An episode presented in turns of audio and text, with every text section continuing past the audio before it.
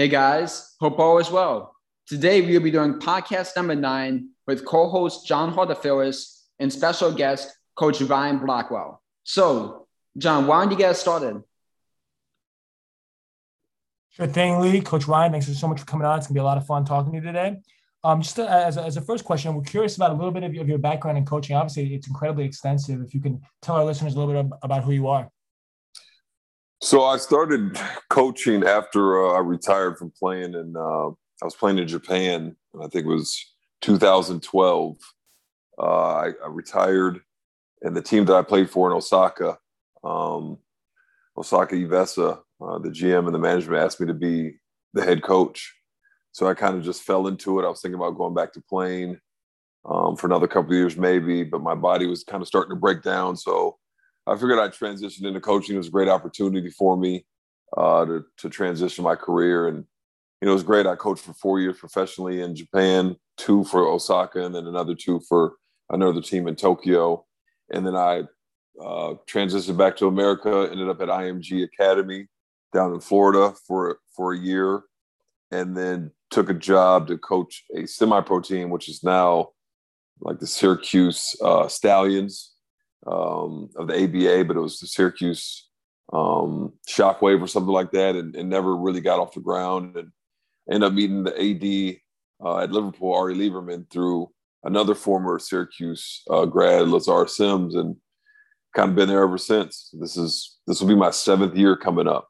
So along with that and doing other things, uh, training players and you know coaching Boeheim's Army, there's been a lot within the last you know nine or 10 years that I've done, which has been great.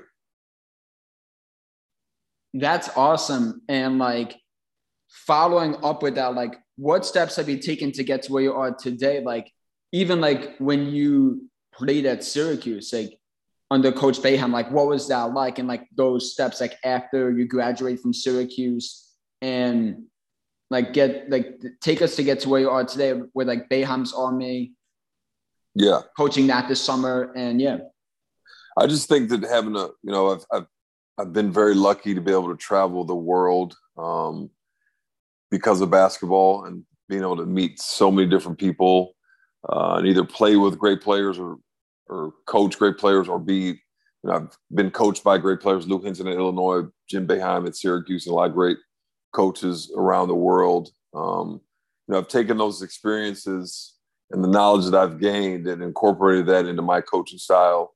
You know, I have my own style, but I've I've taken a lot of bits and pieces from every coach uh, and every team that I've been on, and I think that's really helped me uh, to grow as a coach and been and been better. And I was, I'm still trying to grow and get better.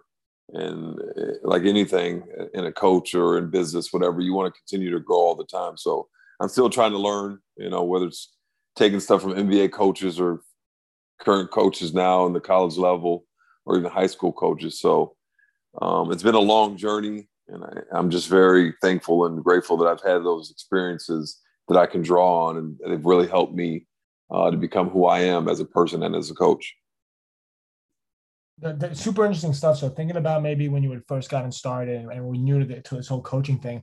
I mean, mm-hmm. what was mm-hmm. maybe the, the biggest takeaway from all those experiences that you, you, you can't, you know, you, when you started, you had no idea, but now it's really become something where you're like, this, it's so important that I learned this lesson to be able to uh, keep it going and add it to my coaching arsenal.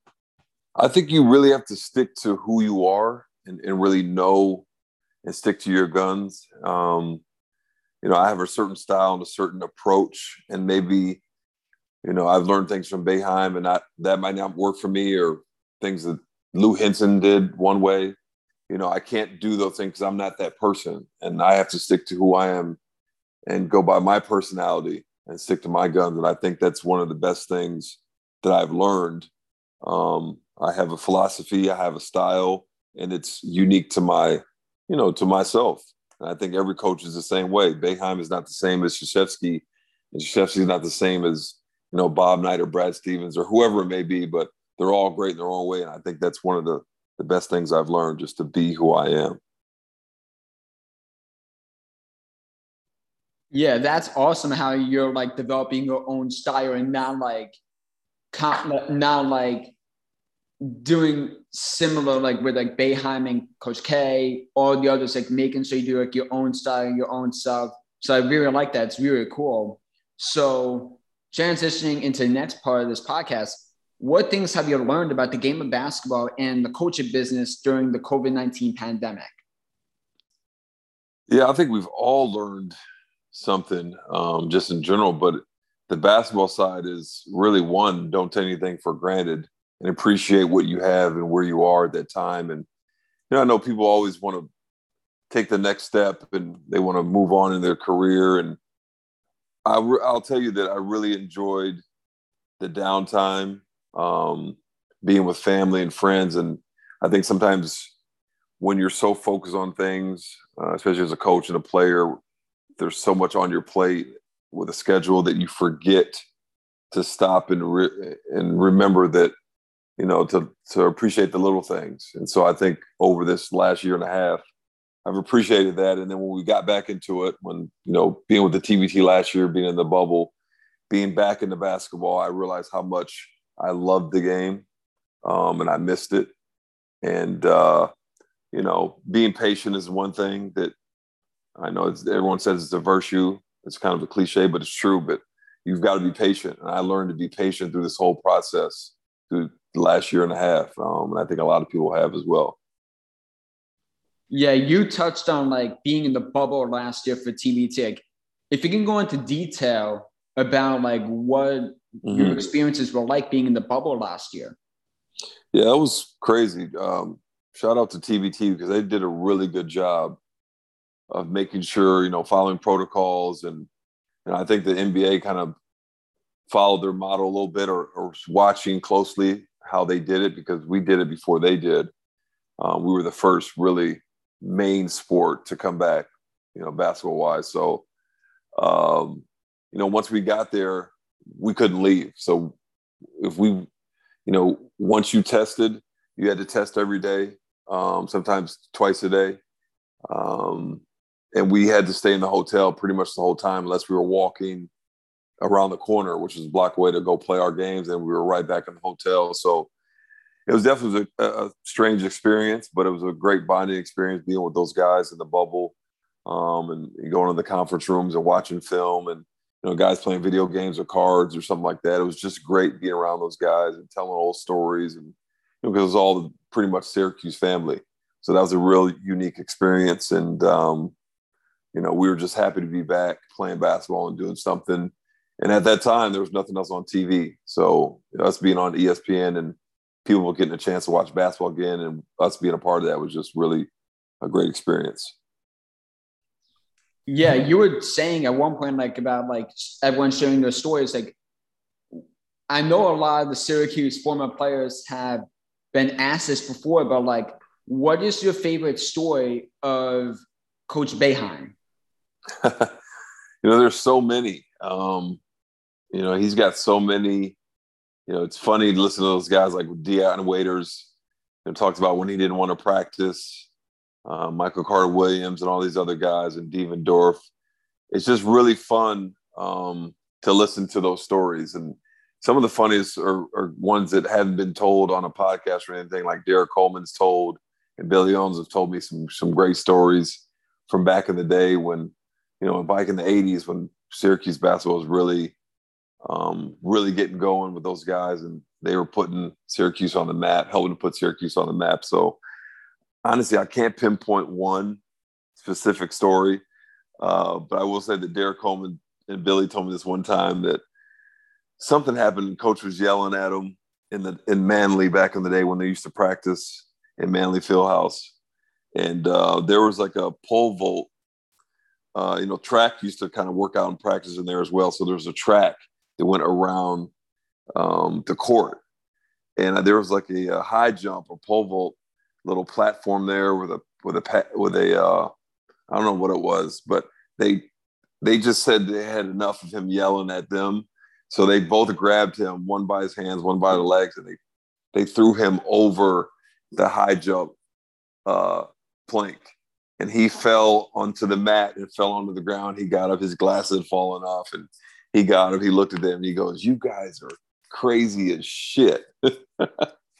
I mean, we, they had us laughing. You'd have to be there to have them tell the story because Derrick Coleman and Billy Owens tells a story. It's you know, for me to tell, it doesn't do any justice. But that was one of the funniest ones that I had heard. That's such a cool, cool story. Like when you were saying, I was like, wow, because it was like just amazing. Like you guys were in Miami when you played played there, like for practices, and like now at the Melo Center, so it's like different. Like with the store, with the stories, like everyone has their own stories, which is amazing. So, John, why don't you get us to the next section of the podcast? 100%. And those stories were really incredible thinking about the great coaches or, or teams that you've been, been, a part of or experiences you've had in the past. I'm kind of curious too about maybe uh, who the best players that maybe you've gone up against either as a player or as a coach, and maybe what you took from that experience.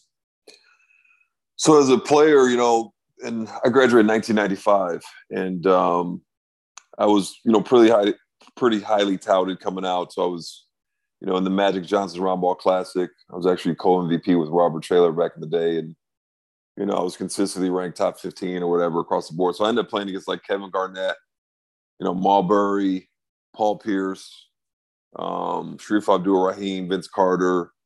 Um, that was our era in high school, which was really great. And Kobe Bryant, AAU tournaments, and and uh, the Adidas camp, which was always prestigious. And so from high school level, that was great. That was always great talent. And then obviously being in the Big East, um, you know, playing against Richard Hamilton and Ron Artest. And, you know, you can just go on down the line. There were so many great players and talented players that I've gone up against. And it just really shows you what you need to do to be at that level because there's so many great players. And as a high school coach, I try to tell my guys that you may think you're working hard, but there's so many other guys that are so much better than you, working so much harder than you, um, that there's only a little bit of room for error. And if you're not really willing to work hard, that somebody's going to take your spot. And I just think I really enjoyed going to get going up against those guys from the high school level and the college and, and the pros. I coached against uh, Mahmoud Abdul Rauf, who was formerly Chris Jackson. I was played for LSU, played in the NBA for a long time. Um, but he was in the later set, you know, parts of his career. He was like 38, 39, but he was still really good.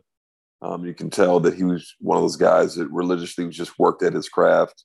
Um, but overall, I think Michael Jordan, you know, playing even just playing pickup against him, and I was in a commercial with him 20 years ago, um, and we had to play five on five, and this was right before he came back to play against uh, or play with the Wizards.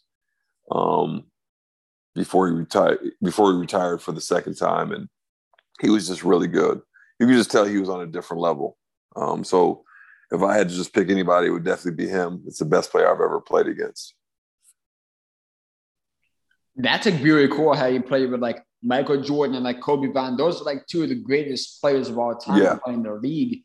And like now shifting over to the coaching side, it's like, what is your coaching philosophy? you know, I just try to keep the game simple and try to coach. You know, one of the best things I learned from coaches, uh, he tries to, he doesn't try to do anything out of the ordinary. He pretty much just stayed the same from the time that I've played and when I go back to practices now. It's pretty much standard, and the way his philosophy and his approach to the game and how he coaches his players has been consistent. And I try to be the same way. Um, players just really need to work hard and work on their skill set, um, regardless of what it is. And I think in today's game, there's a lost art of basically the fundamentals. Uh, so guys are trying to do, you know, crossover step backs before they can even make a left hand layup. So I really just try to implement the fundamentals and pound that into these guys. You got to learn the fundamentals of basketball, learn how to pass, learn how to post entry, learn how to box out. I think it's the, those little things that I try to teach um, that really make the difference going forward. Definitely super important to, to make sure you hammer those in, but and and, and that and that kind of granite granite philosophy. What are maybe the standards that you hold your players to in order to build a, a championship caliber team? I think the first thing is um, they have to be unselfish. They have to be willing to sacrifice. You know, hard work is hard work, but you know, if we have guys that are individuals who only care about themselves and about their stats and, you know, who's watching them and how many, you know, highlights they can get, um, then we're never going to win. And you know, we've had a lot of success at Liverpool because kids have bought in, they've listened, they've obviously respected me and respected where I've come from, and being you know a player that played at Syracuse helps, and and I really think it's just they have to buy into the team first concept, and and we've been lucky for the most part, and that's why we won a championship at Liverpool a couple years ago because we had some Division One talent, but they were also great leaders, they were hard workers, great listeners, and and just bought into doing the little things and being a team first, you know, type of uh, attitude and team. That's awesome. And like, I know you've probably been pretty excited for TB for TBT this summer. So like, if you can give us a pre any preview on who we should expect to see on Boeheim's Army this summer. Well, I know that you know, Adam Weitsman, I'm sure he's heard is involved. So he's, which is great for us, um, having him. And, you know, he's putting up some of his own money because he really wants us to win. And, you know, obviously he loves the community, loves Syracuse. And we all obviously want to do well. Uh, when the TBT comes around, Boeheim's Army is a great thing for the summer and for the community. So it's hard to say. I just know that we're going we're going outside the box more than ever to get some players. Uh, I can't really disclose who's going to be on the roster because you know Belby hasn't put that out yet. But you know, it's possible that Tyler Lydon, maybe, or Chris McCullough, you might be able to see them possibly uh, with some other names. I know Tyus Battles has been contacted and he was considering it, but I'm not sure what he's going to do. Uh, so it'll be a lot of fresh faces, I think, this year on the Boeheim's Army that people will definitely uh, welcome the change and they'll be excited about. How do you look at the competition for this year? Like this is going to be a much bigger field than it was last year. So yep. like, how you can go about like this this year's competition com- compared to last year? I think for us, it's really about the guys coming in early on the training camp and really focusing and putting forth the effort in training camp because what I've seen in the last couple years, the teams that have won um, you know, the overseas elite won four years in a row, and then Carmen's crew, the Ohio State, and then the Marquette team. They all kind of have the same DNA and same approach. It's really just blue collar.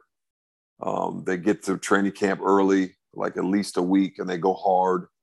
Um, they really kind of build that chemistry and bond, and they're really committed to just winning. And they have like blue collar type mentality and attitude, and and that's why they've had success. And I think that if we can do that on, on our end, we have the talent to do it, but our approach has got to be that same type of mentality um, because it's not going to be easy who you play against because there are a lot of great players, former NBA guys, and guys that are high level playing overseas, and just a lot of big names. You know, Joe Johnson played last year, and he saw how good he was. Um, so we're just going to have to be ready. But it's really about committing to the training camp and practice, and and and that attitude and mentality like this year will be a little bit similar similar to last year in the way how you guys are not going to be playing a game on on in the Syracuse area. So like, yeah, how does that impact like you guys like with now fans coming back for TBT this summer? So like, what like can you guys do like to prepare for that crowd again? Like not playing and not mm-hmm. having the home court advantage. Like if you can go into depth about that, like how you can go about that. It's unfortunate that they're not bringing it back this year. I know the fans really loved it. I loved being here two years ago um, and playing in front of the, the home crowd, 3,000, 4,000 people, you know, at the OCC Arena. But, you know, I think these guys are, they're all professionals and they've been around for so long. And, and obviously they played again this year. So they got a, a, a feel again of how it was wherever they played, where Russia or Korea or wherever it may be.